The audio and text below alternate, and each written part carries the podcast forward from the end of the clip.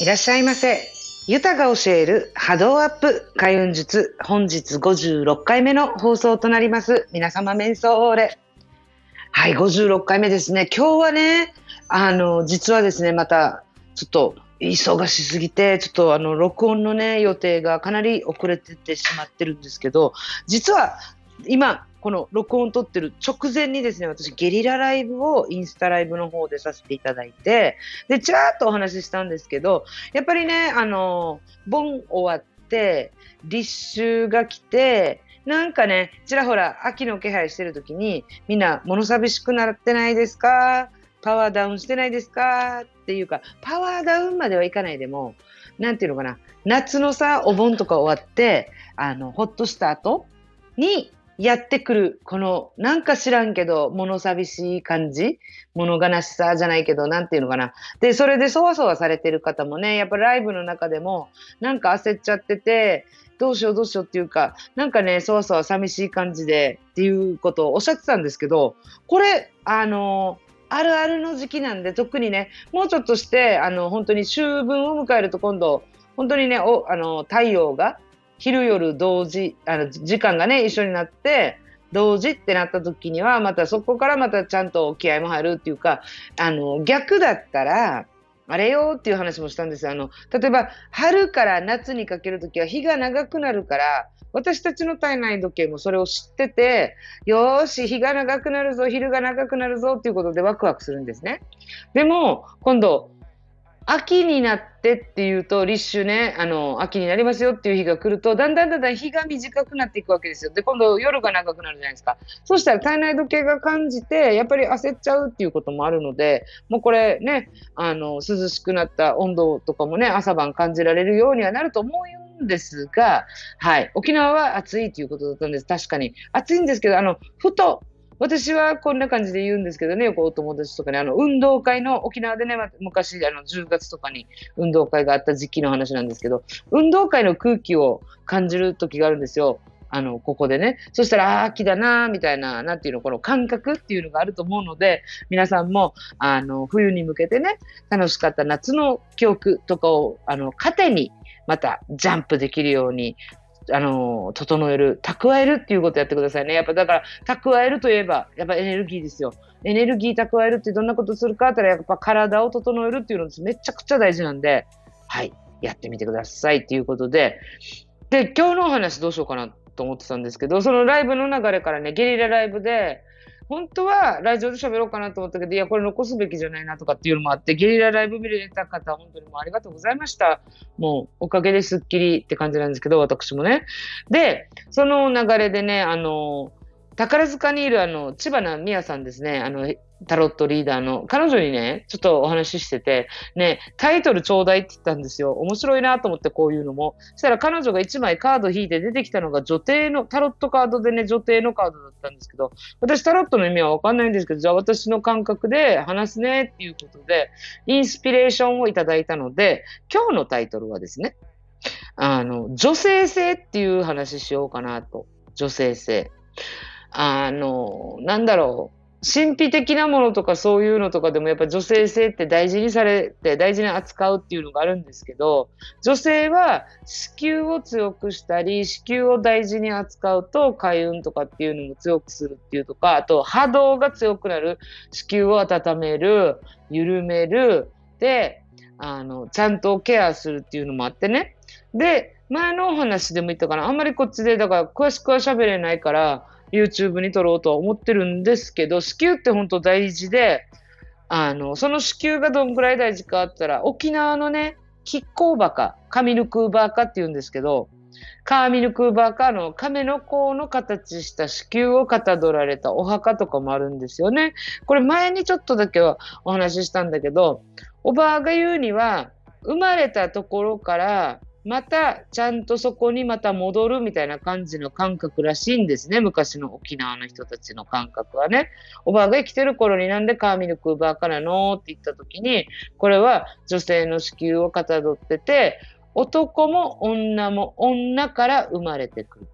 だから、亡くなって体をなくして魂の存在みたいになった時にはまた、この女性の体から出てきたからそこに戻るっていう意味で亀甲バカっていうのがあるんだよみたいなおばあから話聞いたことを覚えてるんですけど、ということで今日は女性性です。はい。女性性って言ってもね、なんかおしとやかとかなんでしょう皆さんイメージするの。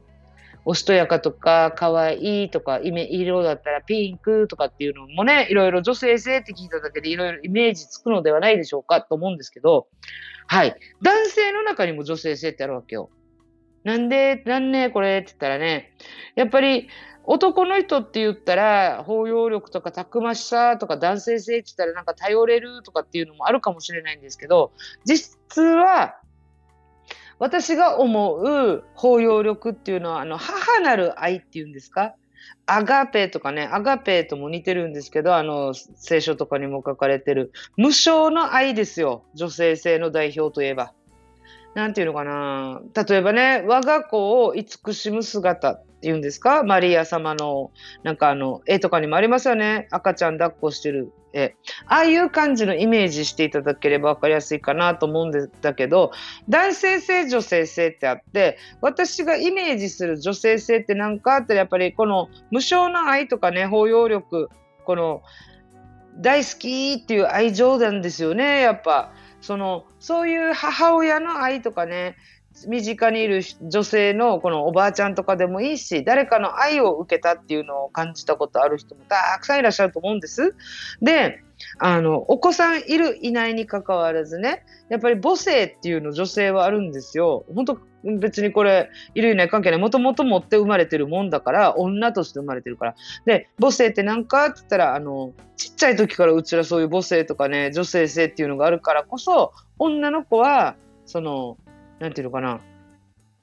リカちゃん人形？リカちゃんじゃないね、今、バービーとかが、ああいうの好きだし、おままごとが好きだから、これとか、あと、ペットみたいな、なんかぬいぐるみ系が好きであったり、この慈しむみたいなのがもう体に染み込んでるわけですよ、DNA っていうかね、この女性っていう女性性っていうか、そっちとしたら。だから、これが、あのだ男性だから女性だからっていう話ではなくて、まあ、その女性性として考えてください。で、そしたら、このもう、ペットに対する愛情とかもそうですし、子供とか小さい子とかね、に対する愛情もそう、お花とか自然とか、そういうものに対する愛情だってそう。これって何かあったら、湧き上がってくる愛情でしょ？あの、好きですって言って、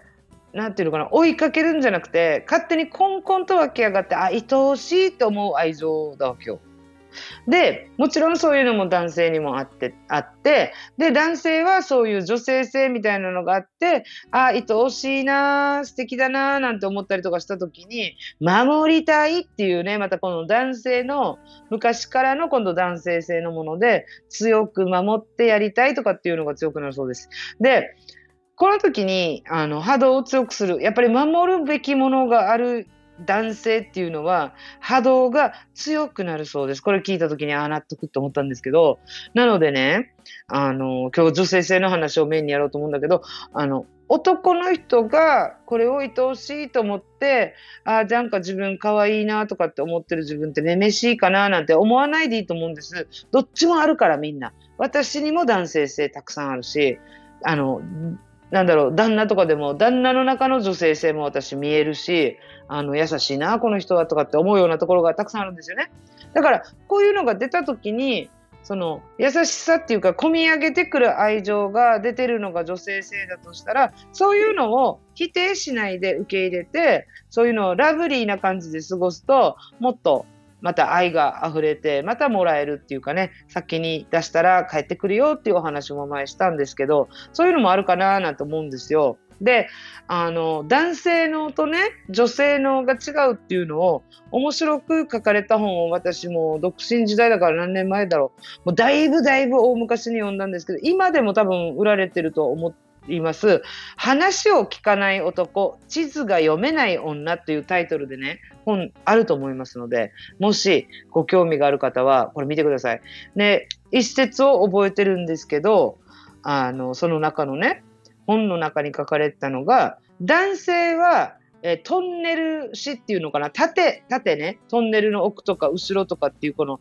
まっすぐが視野としてね、脳みそがキャッチしやすいんですって。だから、例えば救急車が前から来るよとか後ろから来るよとかあ向こう側から来るよとかっていうのを感覚的なものをキャッチする脳みそできてるそうです。でもご主人とかね彼氏とかパートナーとかにね聞いた時に冷蔵庫の中のバターが探せないマーガリンどこって言ってあるさ目の前にって言うけど見えない時ないですか？実はこれは女性は横のこの範囲まっすぐ立てっていうよりも、女性はこの自分の周りを見る視野がついてるそうなんですね。脳みそ的に。だから、女子、女性はこの冷蔵庫の中を探すのあれでも、重列注射はめっちゃ苦手とかっていうのもその違いがあるそうで、すっごくわかりやすく書かれてる本だったので、私ここの部分とかめっちゃ覚えてるんですけど、もう一回タイトル言いますね。話を聞かない男、地図が読めない女っていうことで、これも女性性、男性性の話にも似てるな、似通ってるっていうかね、なんか通ずるものがあるなと思うので、もしね、今、このラジオを聴いてくださってる方で、自分の奥さんが理解できないとか、旦那が理解できないとかって思う方がいたら、この本読んでみたら、なんかなんとなく、あ、だなーっていうね、あ、そうだよねなんていうね、あの、何か学びがあるんじゃないかななんて思うので、ぜひ読んでみてください。で、女性性をいかに上手に、男性であろうが女性であろうが、女性性をいかに使うかっていうと、もう愛着を持ってとかね、愛情を持っていろんなことに一個一個日々の生活に暮らしにの中にこの愛情とかっていうのを入れていくと、まあラブリーなものになるんですよ。味気ない毎日だったのになぜか毎日ありがたくて、ありがとうと思えて、素敵だななんて言って、なんか白黒の塗り絵だったのがカラフルになるみたいな感覚ですかね。やっぱ女性性っていうのは、コンコンと湧き上がる愛情って思うのが私のイメージなので、その女性性もちゃんと大事にしてあげてください。でね、やっぱ第一線で活躍する女性たちほど、女性性をね、後ろに置いて、頑張らなきゃいけないって鎧つけて挑む方が多いんですけど、でも、しっかり自分の中には女性性っていうものがあるからこそ、